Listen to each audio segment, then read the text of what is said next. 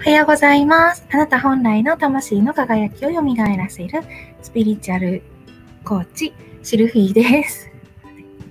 今日は3月3日、ひな祭りの日ですね。うん。皆さんね、おひな様とか飾ったりされてるのかな？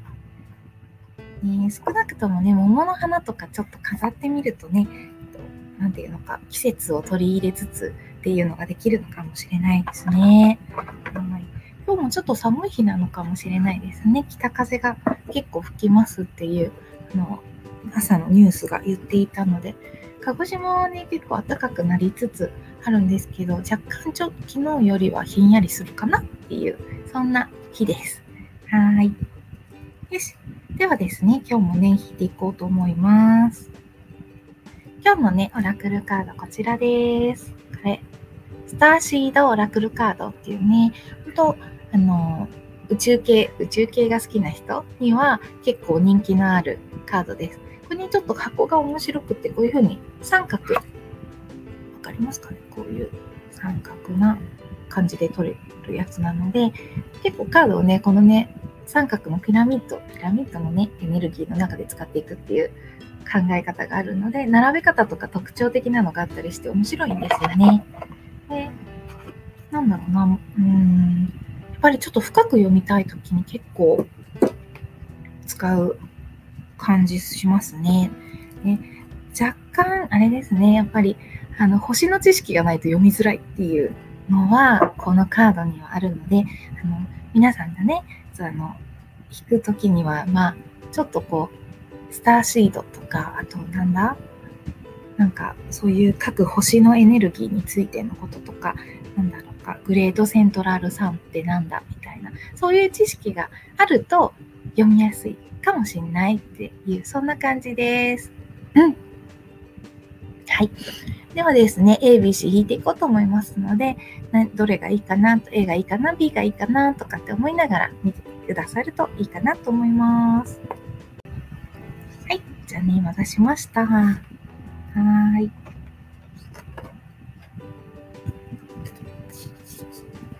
というわけで、今日も A の人はね、このカードです。こんな感じ。はい。そして次が、これ、これが B です。そして最後にこれが C となります。はい。皆さん何選んでいただきましたかね？そしてね、1枚目から私がよく分かってないやつが来ましたが、このザ・グレートセーバリングだから、セーバリングで合ってるはず。ねえ、砂漠の上の星みたいな感じなんですけど、これに下の方に書いてますね。火星のエネルギーだよみたいな。であと怒りとか、うん、で、なんだ？うん、安全な愛みたいな感じ。ですね。だから、自分自身が大きく守られてるっていうことを知ってくださいっていう、確かそんなカードだったと思うんですけど、このカードちょっと自信がないので解説書ちらっと見ます。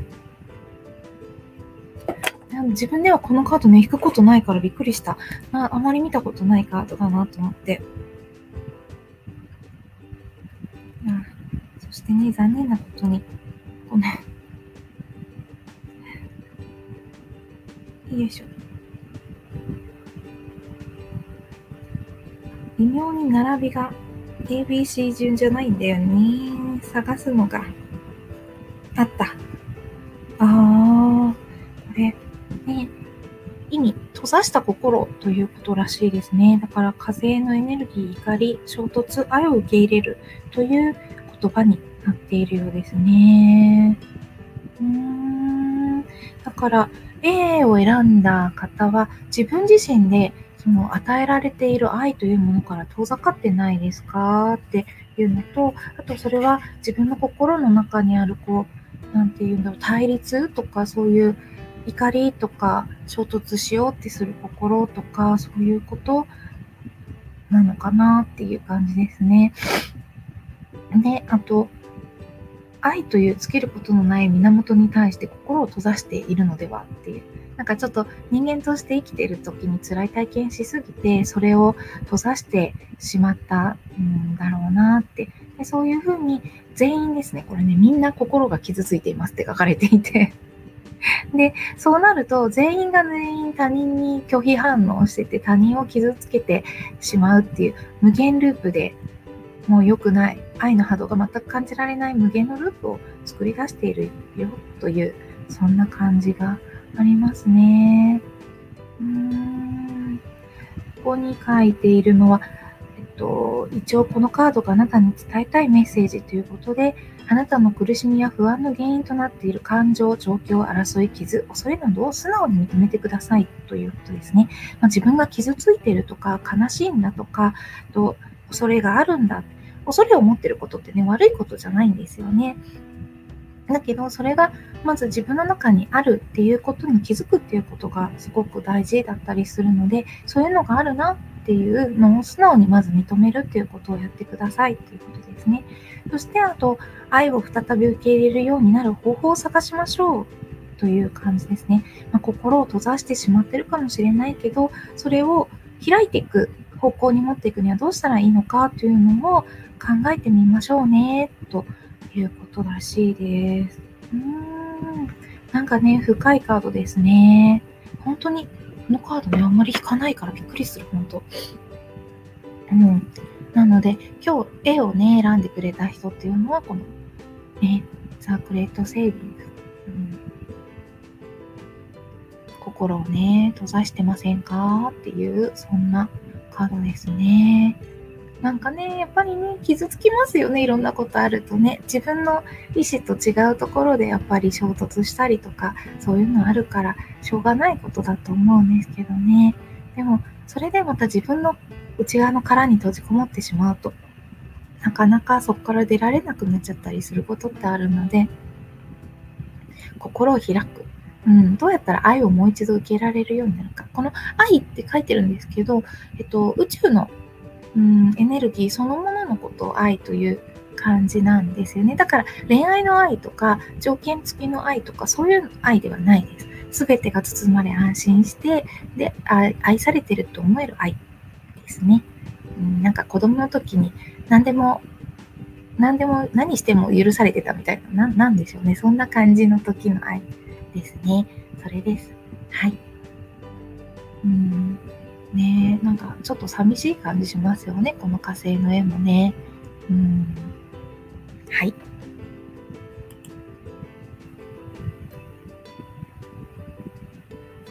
はい。次がですね、B のカードです。こういうカード。スターファミリーという、うん、宇宙の星の家族たちっていうのですね。多くのね、こう光が全部人の形になってるの分かりますかね？そうそうそう。なので、あの、一人一人がつながって、そしてその上で、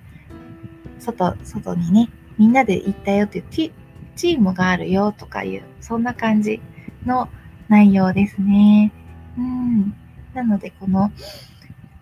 本当ね、一人じゃないよっていうのと、あと、同じ使命を持った人たちがみんな一緒に働いてるし、そういううんこういうグループで降りてきてる魂ってね、一人成長するとグループ全体が成長するっていうのあるんですよね。だから、もし、あの、あなたがなんか気づいて、一つ気づいて上がると、上がるっていうか波動がちょっと良くなると、つながってるこういうスターファミリーのみんなも波動が上がるんです。うん。だからね、目覚めることをね、拒否、一人の人が拒否しちゃうと、あの、他の人の目覚めも遅くなるっていうね、ちょっとそういう不思議な反面もあるので、グループでやっぱりいろんなことやってるっていうのもあるので、ぜひね、こういうつながりっていうのをまず見つけてみるっていうのもすごく大事だし、他の人にもつながってるからこそ、どんどんやっぱり自分も成長していこうとか目覚めていこうって思えるようになってほしいなって思ったりします。スターファミリー。この道をちょっと簡単に解説書見よう。なんか今日ののはちょっと解説書ちゃんと確認した方が良さそう。どうもね、宇宙の知識っていうのがね、難しい、難しいっていうか、やっぱちょっと知っとかないと読みづらいっていうのがあるのでね。そうですね。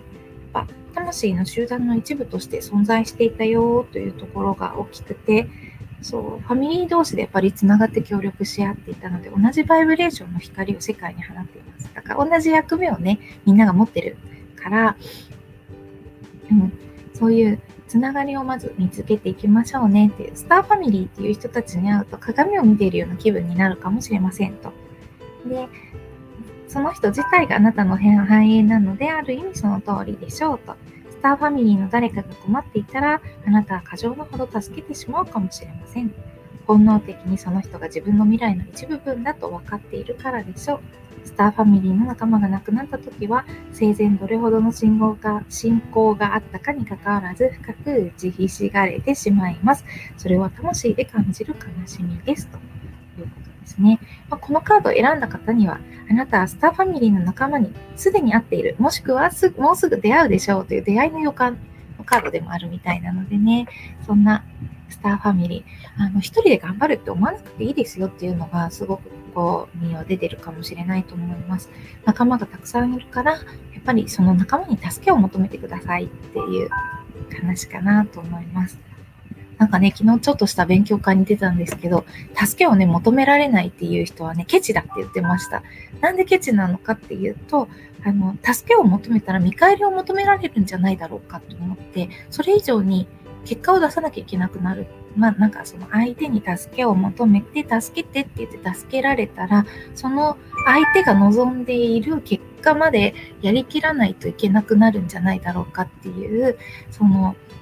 本当はあなたがやりたいと思っている結果なんですけどね、そこに行く自信がないから、そういうのもやりたくないっていうのでも、だから本当出したくないみたいな、それぐらいだったら自分でやってしまった方がいいみたいな、なんかやっぱ心を閉ざした感じになっちゃうよ、みたいな話してたんですけど、本当、あの、助けを求めることができないっていうのって、あの、優しいからとか頑張り屋さんだからとかっていうよりは、なんか、あの、他の人の裏とかを読んでしまう。なんていうかな。他の人に与えるのがやっぱり苦手な人ほど実は助けを求められないんじゃないかみたいな感じ、ちょっとするかなと思ったりします。だって、自分が無償で助けるんだったら、相手も無償で助けてくれるから別に助け求めたって軽く返せるよねっていうのがあるので、助けを求められないっていう人は自分が誰かに助けてって言われた時に何かをももらおうと思ってるっていう、そういう意味合いもあったりするのかもしれないと思ったので、本当、助けてっていうのが上手な人っていうのはね、与えるのもすごく上手な人だと本当に思います。まあ、依存するのはちょっと違うとは思うんですけど、でも、あの、必要な時にちゃんと助けてくださいとか手を貸してくださいっていうのは大事なことかなと思ったりします。なのでね、せっかくスターファミリー、そういった星の仲間たちがいるので、そういう方々にね、手を伸ばして助けてって言ってみるの大事かなと思ったりします。はい。そして、今度は C のカードです。アースパルシング。地球の振動っていうか、パルスですね。ほんと響きみたいな感じですね。これは本当にね、地球とあなた自身がつながっているから、あなたのその光ね。で、あと、ちょっとね、休息が必要かなっていう感じもします。地球の振動を感じながら、大地とつながったり、自然とつながったりしようねっていう、地球の呼吸、うん、振動、そういうものとシンクロしていきましょうっていう感じがしますね。これもちょっと解説書軽く見ておこう。大丈夫だとは思うんだけれども。おっとっと。うん。地球のリズムっていう感じなので、母なる地球のリズム、ペースを緩める自然の中で過ごすっていうのですね。だから球のリズムの中に生きてるからこそ、その季節の移り変わりとか、そういう潮の満ち引きとかがあるように、あなた自身もそういう地球のリズムと一緒にシンクロしながら生きているよっていう、ね、自然と再びつながって地球のリズムに身を委ねましょうねという、うん、そうですね。なんか今ここに書いてるのがね、ちょっとね、響く言葉なのかどうかわかんないけど、あの、地球とのつながりが断たれてしまうと、私たちはどこにも属していないという孤独感に苛まれます。孤独や空空虚さを癒そうとして、私たちは他人や外の世界に依存します。かつては地球に抱かれて安心して過ごしていたのに、もうそうではなくなってしまったのです。誰も助けてはくれない自力で生きていこうと決意して私たちは他人と競争するようになります。何かを勝ち取ろう、奪い取ろうと躍起になります。その一方で母なる地球にかつてそうしてもらっていたように他人に自分を全面的に受け止めてもらおうとします。母なる地球は変わることなくここにいて私たちを抱きしめようとしているのにそれに気づかないでいるのです。母なる地球と再びつながりましょう。地球はあなたを優しく受け止めてくれるでしょう。地球が与えてくれる恵みの水を飲みましょう。あなたにとって必要に、ね、不必要になったものは手放してください。停滞したエネルギーは消えて地球のリズムと調和して生きていくことができるでしょう。というね、感じです。だからね、やっぱり、うん、あの安心するとかすごく大事で、一人じゃないって思うっていうのね、さっきのソウルファミリー、スターファミリーじゃないですけど、あります。で、うん、つながってるっていう感覚があると競争しなくてよくなるからその戦いのエネルギーっていうのが減っていくんですね誰かと競争したりなんか無理やり奪ったりとかそういうのが減っていくのであのの地球に抱かれているんだっていう安らぎっていうのをもう一度思い出してみようねってすごく与えられている自分っていうのがいるんだよっていうのを気づいてほしいっていうそんな感じかもしれないです。そう地球と離れると誰も助けてはくれないと思ってしまうよっていうそんなメッセージがねある感じですね。ね、今日はなんかまたスターシードはやっぱりちょっと深深いからなんか読みにくいカードっちゃ読みにくいカード読みにくいっていうか面白いカードっていうべきかもしれないですね少しやっぱりその宇宙の知識は若干必要になるかなと思います。まあ、なくてもね、インスピレーションで読んでいただくっていうのも全然できるし、すごく綺麗なカードなので、ってもらうといいかなと思います。であとこれ、本当にね、地球のリズムっていうことだから、休息、絶対必要な人がいるはずです。で、休息取るのがね、下手な人多いです。休んでるのに自分を責めるっていうのは休んでいません。うん。休息取るときは、本当に心から安心して、で、やすあの本当休んでいいんだって自分に許可を出してゆっくりするっていうことですね。うん休み切るっていうのね、大事なんですよ。本当に。これができないからみんなね、なんかね、うつうつとなっていって自分を、自分責めが始まってってなるのでね、たまにはね、優しく自分にして休息取ってみるといいと思います。私もね、ちょっとここのところ忙しかったりとかしてて、自分が疲れてるということになかなか気づかないっていうのはあるんですよ。で、やりきった後に倒れる、倒れるっていうか、うん、寝込むみたいなのね、多いです。それはちょっとヒーラーとしてどうなんだって思うところもあるので、気をつけるようにはしてるんですけど、やっぱり、休息を取るってすごくね、大事なことですね。で、昨日ね、一日ちょっとぱったり寝てましたね。で、そんなに疲れてると思ってなかったので、あ、その、そのぐらいやっぱ深く眠りたいと思っていたんだなっていうのをに気づけてよかったと思ったところです。だからやっぱ休み取った後ってね、逆にすっきりして本当にちゃんと脳が働き出すっていうのあるので、休むのね、大事ですね。で、あ、あとね、そう、私自身がやっぱそうだったから言わないといけないのかなと思うんですけど、休めないって思ってる人って本当にね、休む時間取れなくなるんですよ。うんうん、怖いことに。あの、やっぱり自分が心の中に思っている現実っていうのがやってくるので、休めないとか、人に合わせなければならないとか、そういうふうにしてると、本当に人にね、時間を奪われるようになってるんですよね。うーん、怖いなって思うこともたまにあります。あの、本当前ね、前っていうか、スケジュール帳を書くようになってからだいぶ減ったんですけど、やっぱりで、だってスケジュール帳書いてても、ここっていつ何の用事が入るかわからないから開けとかなきゃいけないじゃん、みたいな、そういう思考だったんですよ、昔って。で、そう思ってると、本当に人がなんかいろいろ言ってきて、用事が入って、自分の用事できないっていうこと、起こってました。しかもそれは連続して。うん、怖いぐらいね、自分の思考って自分に影響します。だから変なラベル意味付け、うん、みたいなのを持ってると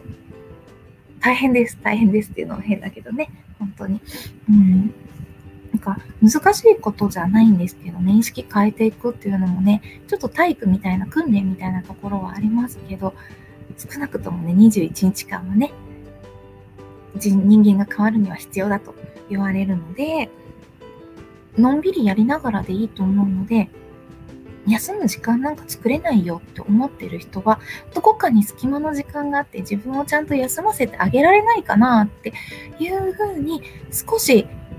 意識を変えてみるだけでも変わってきます。うん。もうなんだったらスケジュール帳とかにこの日絶対休みの日とか、あの、この時間は絶対自分のお休みとして30分取るとかってね、書き込んだがいいですね。うん。書き込むとね、本当に時間作れるんですよ。だからスケジュール帳にも一日休みの日、何にも考えないで自由にする日みたいなのね、作ると良かったりしますよ。うん、まあ、でもそれより先にね、疲れてることに早く気づくようになろうっていうのと、休んでる自分を責めないっていうことを先に覚えた方がいいかもしれないですね。そんな感じです。けど、休めないって思うと本当に休めない現実がやってくるので、ぜひね、もしそう思ってるっていう人がいるんだったら、あの、その思考をまず手放してほしいです。うん全然休んでいいんですよ。休んでいいんだけど、あれとこれとあれがあって絶対休めないって思ってると、本当にその、そっちの用事の方が大きくなっていくんですよね。だから、ね、優先度どこに持ってくるかってすごい大事だったりしますよ。うーん。あ、なんかちょっと熱く語ってしまいました。ごめんなさいね。はい。では、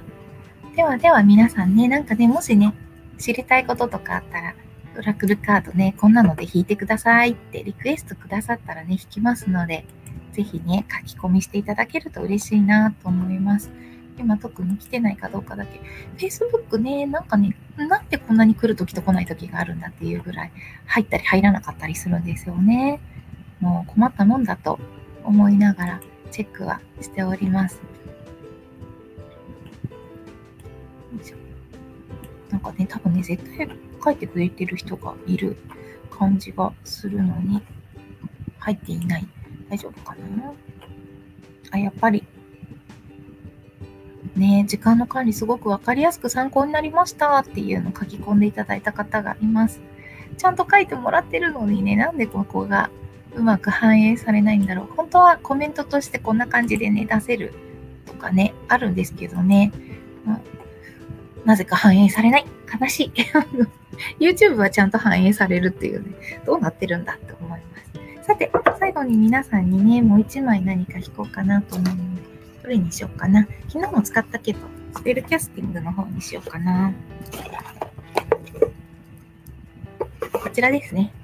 魔法の呪文的な感じ。やっぱね、ちょっとね、魔法使いの加工性結構多いのでね、魔法、魔法という言葉に惹かれてしまいます。はいはい。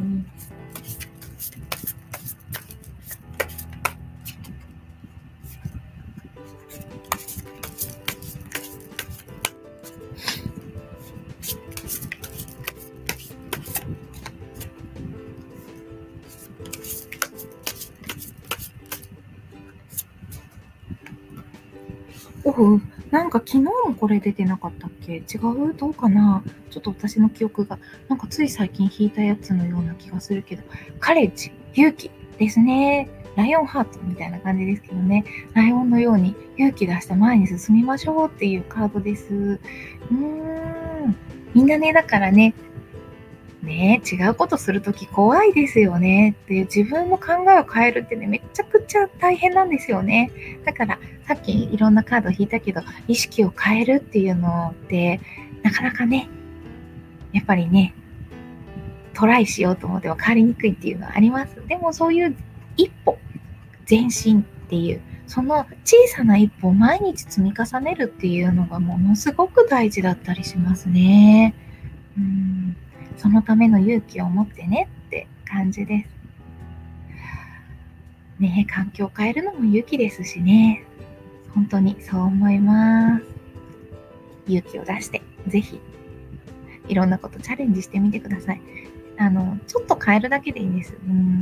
で、他の人にとっては勇気いらなくても、あなたにとっては勇気がいるっていうことあるので、それを頑張ってる自分を褒めながらですね、進んでいってもらうといいんじゃないかなって思います。なので、ね、見守ってくれてる人たちもたくさんいるからこそ、あと仲間もね、いるよっていうところがありますからね、勇気を出して進んでください。はい、そんな感じです。はーい。と大丈夫かな？皆さんのね、うん、何もなければそれでよし。なんかね、コメントも遅れて入るとかもあるしね、なんか、なかなか難しいとこですよね。うん、でもきっと大丈夫。さてさて、今日ですね、3月3日っていうことで、おひな様という、あの皆さんもですよ、皆さんもお姫様ですからね、本当にいくつになろうとお姫様です。だから、あの、おひな様と一緒にっていうわけじゃないけれども、自分をね、祝ってあげてください。お姫様扱いしてあげてください。本当なりきりで構わないので、ちょっと可愛いお洋服着てみたりとか、あの、お花を自分のためにプレゼントしてあげるとかね、そういうのをやってみて、ね、なんかせっかくだから桜餅をいただいてちょっとほっこりするとかでも構わないので、自分にちょっとね、お姫様扱いをしてあげてほしいなと思います。で、今日、ちょっと夜9時からですけど、あの、姫様の夜会っていうのをやりますので、まあ、時間があってて、余ってて、遊びに行きたいなっていう方がいらっしゃるんだったら、どうぞ遊びに来てもらえたらと思います。あの、たくさんのね、日本のお姫様たちについて語り合おうよっていう感じなので、そのお姫様の話っていうのを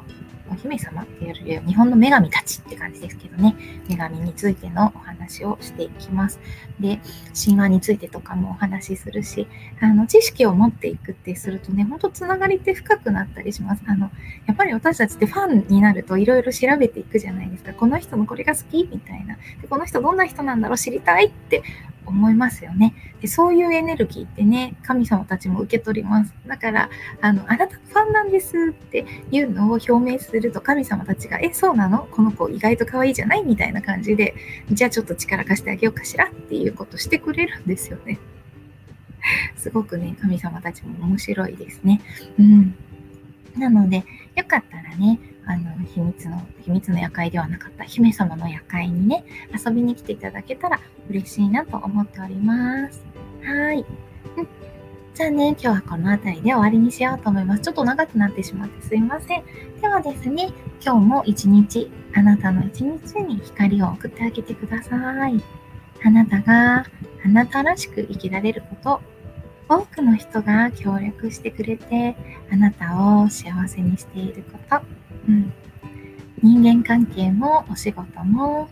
すべてうまくいきます。あなたが願うこと、それはすべて叶っていきます。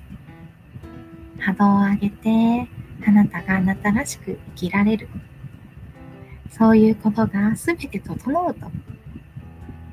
光を送りながら未来の自分を想像して、そして今日一日がとてもスムーズで何もかもがうまくいって思いもよらないものがプレゼントされたり奇跡が起こったりそういうことがあるというそんなシーンをね少し想像して自分で味わってみてください。あなたが笑っていて心から楽しんでいてそして仲間と共にとても楽しそうに過ごしている。家族とも笑い合いながら一日が終わっていく。一日の終わりに楽しかったな、幸せだったな、嬉しかったな、とつぶやいている、そんな自分を想像して、今日という一日が光に包まれた一日であることを、心から意図して祈ってください。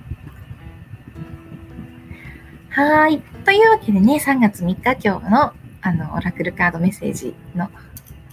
動画ですけどね、終わりにしようと思います。はい。ね、ほんと見てくださってありがとうございます。また明日も7時からしますので、どうぞよろしくお願いします。ではでは。